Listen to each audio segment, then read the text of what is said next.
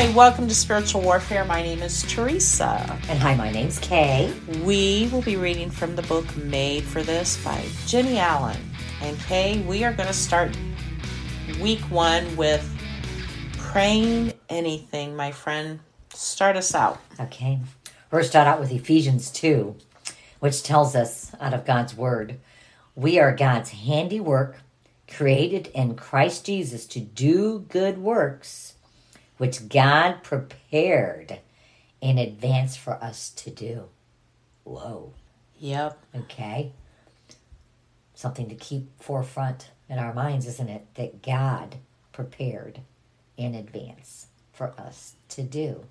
Uh, that's kind of amazing when you think about that. Just like letting somebody in front of you, good, you know, anything. That that's very interesting. It is, isn't it? Yeah. Yeah. God, we will do anything, anything. That night, as I was falling asleep, after my husband Zach and I prayed anything, I looked up at God and asked him, What do you want me to do while I'm here? Wow. We were just so tired of normal. We loved our simple, sane life, but now we wanted to find the kind of life you only find if you lose normal, simple, and sane. God was real and heaven was coming, and I wanted to hold every moment on earth in light of when I would meet God face to face. We didn't want to hold on to life as we knew it. There was something bigger than us and our little story playing out on this spinning planet, and we wanted in. All in. This is a journey that starts with deciding you're all in, that you're made for something more, and you're over living for anything else.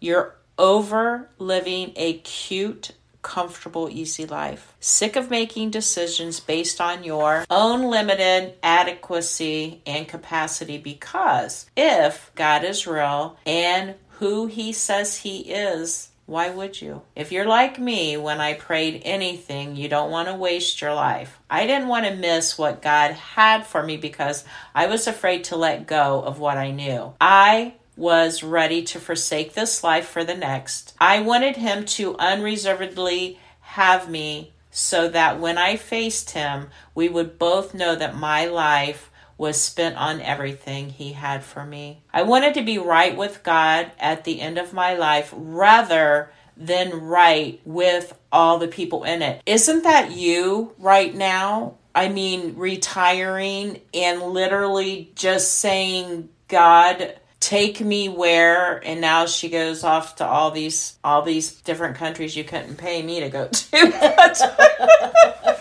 You really could not pay me money to go to these places to sleep under mosquito nets and toilets in the ground but hey kay does it. So that's what god did to her. Yeah.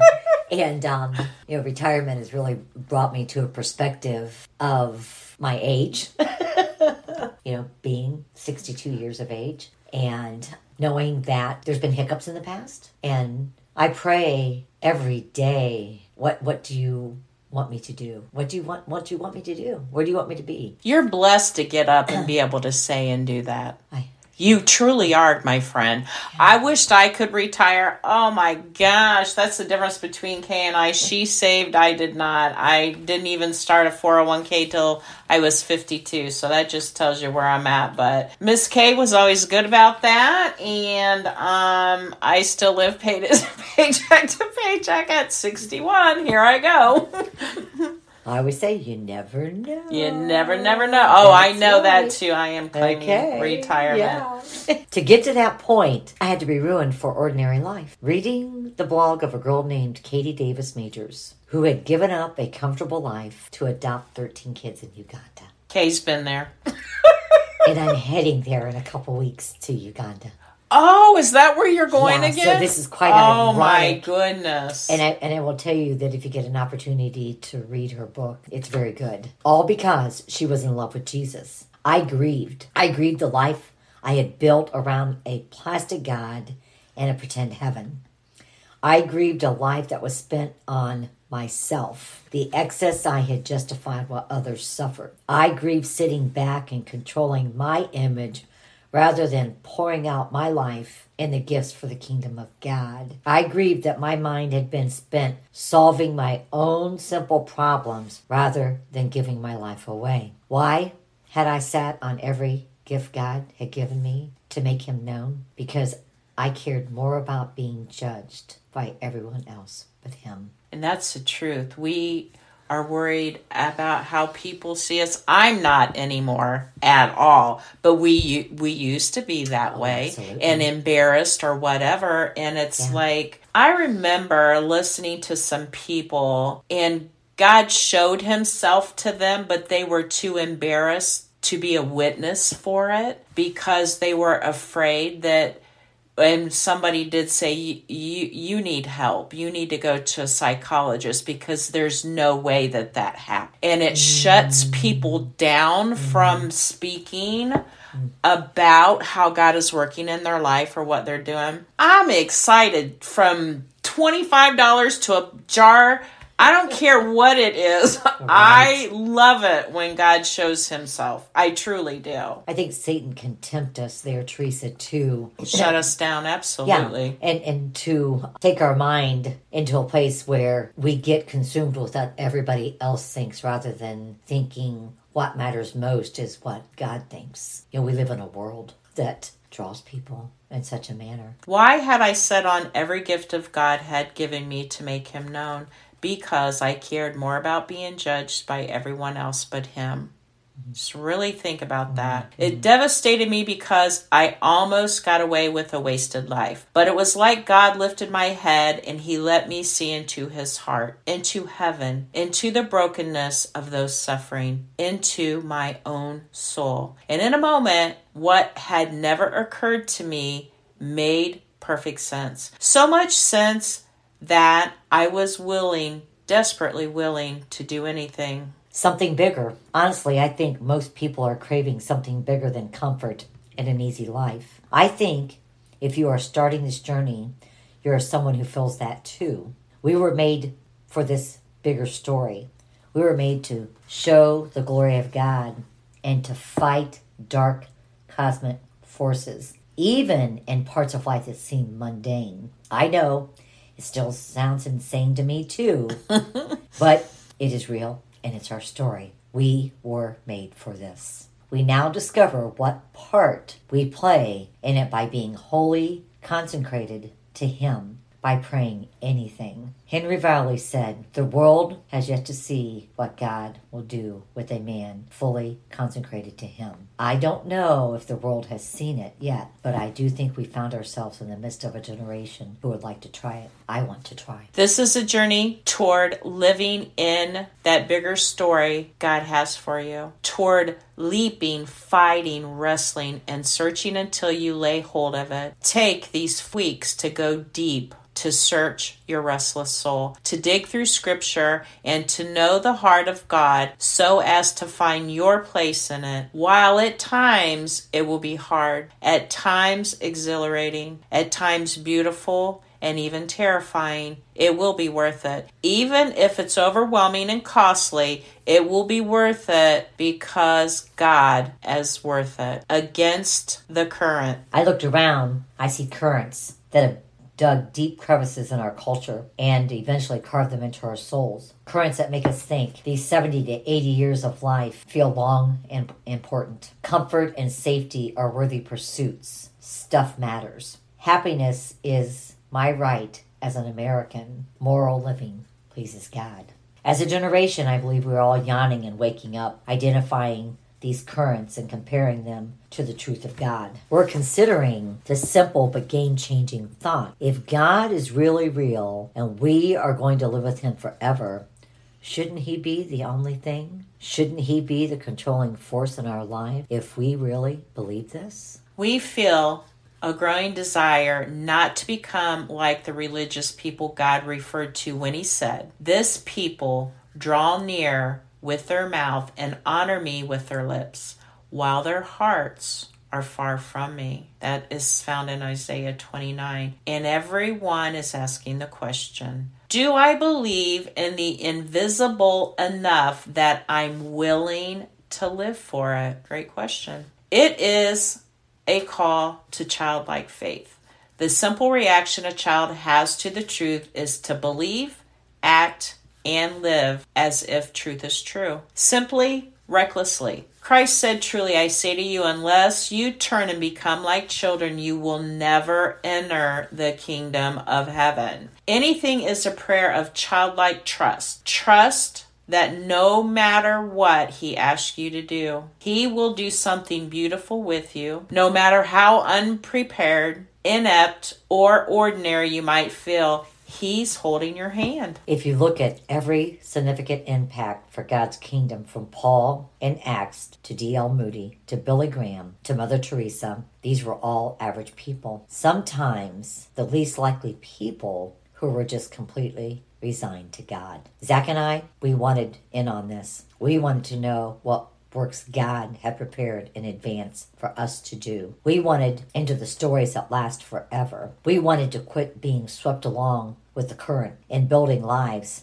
that did not matter for eternity. We wanted to not just offer God words, but truly offer up our lives and all that was in them, letting go of every expectation of what He would say. God, we will do anything. Our lives now lay in the hands of a reckless, invisible God.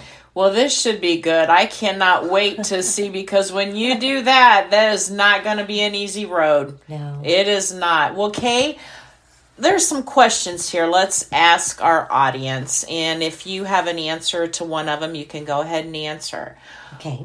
What is your own definition of surrender? What is it? Uh, to me, being totally undone, uh, rel- relinquishing myself. That's true. Surrender, being undone. Wow. What does surrender cost? Well, I think it costs comfort, daily routine, feeling safe and secure, provided by like our jobs and our income. What's the outcome of surrender for you? Oh, the outcome of surrender for me. You did it. Seriously, you did it. Well, it's not done. for no, sure. but you Yeah. started it. Well. That's like huge. Um, yeah, that was a that was a big. I never, and I don't mean to interrupt you. When you said you were retiring, I was so shocked. I couldn't believe you did it. I honestly could not believe you did it. And I, I- I didn't know if you would when July came No. around because, and that's what this is. What's the outcome of surrender for you? I just was shocked beyond um, everything when you did it. I uh, had many conversations with God before the before I felt assured that it was a, and it was like He was going like, okay, just setting up the steps. I was really nervous when I went to my financial guy and said, God and I are talking about me retiring. That's too funny because I'm not so sure he's a believer, but I don't hesitate talking to him because he knows this is where I'm coming from. I wouldn't be taking this step if it wasn't something that I felt like, you know, God was going like. And he looked at me and he goes, after he pulled up my profile, there's really no reason you can't. And it was like, thank you, Jesus. Thank you, Father. You know? And But still, that was a big Oh. step for you, girl, because you had now Mm. you are literally relying 100% on God because all of that money is gone. yeah.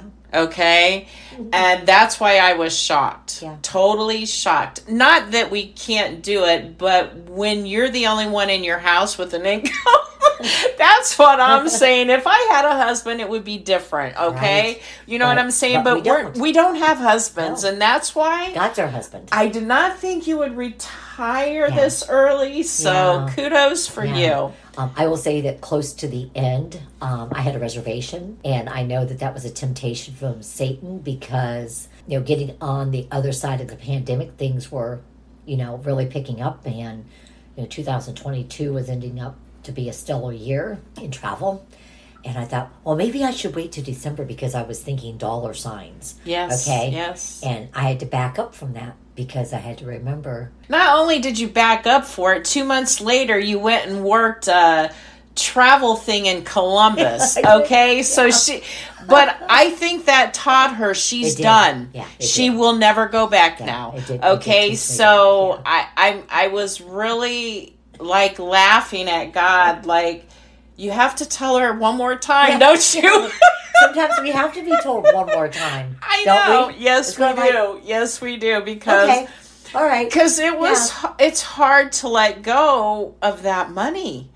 And she kept thinking Oh. well i might be able to go part-time. And i kept thinking no kay. I saw where god was moving kay. No ifs ands buts about it is in that field in different countries. Kudos to you two. But um and she was afraid to let go but she did it. So in what ways are you sick of normal? Me and always, I'm ready for a change, but I took steps towards my change as well. I always wanted to be on the radio. I always wanted to talk about what I wanted to talk about. There's not very many people who talk about spiritual warfare. There's not. And so when I, this has just always been something to me that I love learning about and fighting against. And thank goodness Kay feels the same way because a radio station wouldn't let us get on there and talk about demons and devils and you know the spiritual warfare that we fight they just wouldn't so i'm really thankful that i went back to school and just learned the basics so that we can do this And I'm going to say to that, in what ways, if any, are you sick of the normal? I know there's been times that I was just getting by, that I'd become complacent, comfortable. Yeah. you mean while you were working While I was oh yes Yeah, yes Right. So think about wanting to be right with God at the end of your life rather than right with all the people in it. Can you discern between the two right now? And what are the differences? Well, I guess at the end of your life, when you die, you're going to stand before God. You're not going to stand before people. People are going to judge you badly no matter what you say because social media now you say something good and they are going to respond with something bad. If I ever, which I don't think I will because I can't stand that stuff. I really can't. I'm not going to throw that online to let people respond to it. You can listen to me or you can't listen to me because I'm just not into all that crap. Life is too short Yeah. to get people ri- and why argue and fight? It's so dumb, you know? So, what do you need to let go of to offer your life in all that is in the Lord? Remember that. Kay, read the next question for them to think about next week. Here at the beginning, what do you hope to gain from this journey? And why do you think God has brought you to this point? So, on that note, Teresa and I do pray about where God wants this podcast to go. And it's not just a happenstance. And so, in our hearts, we believe that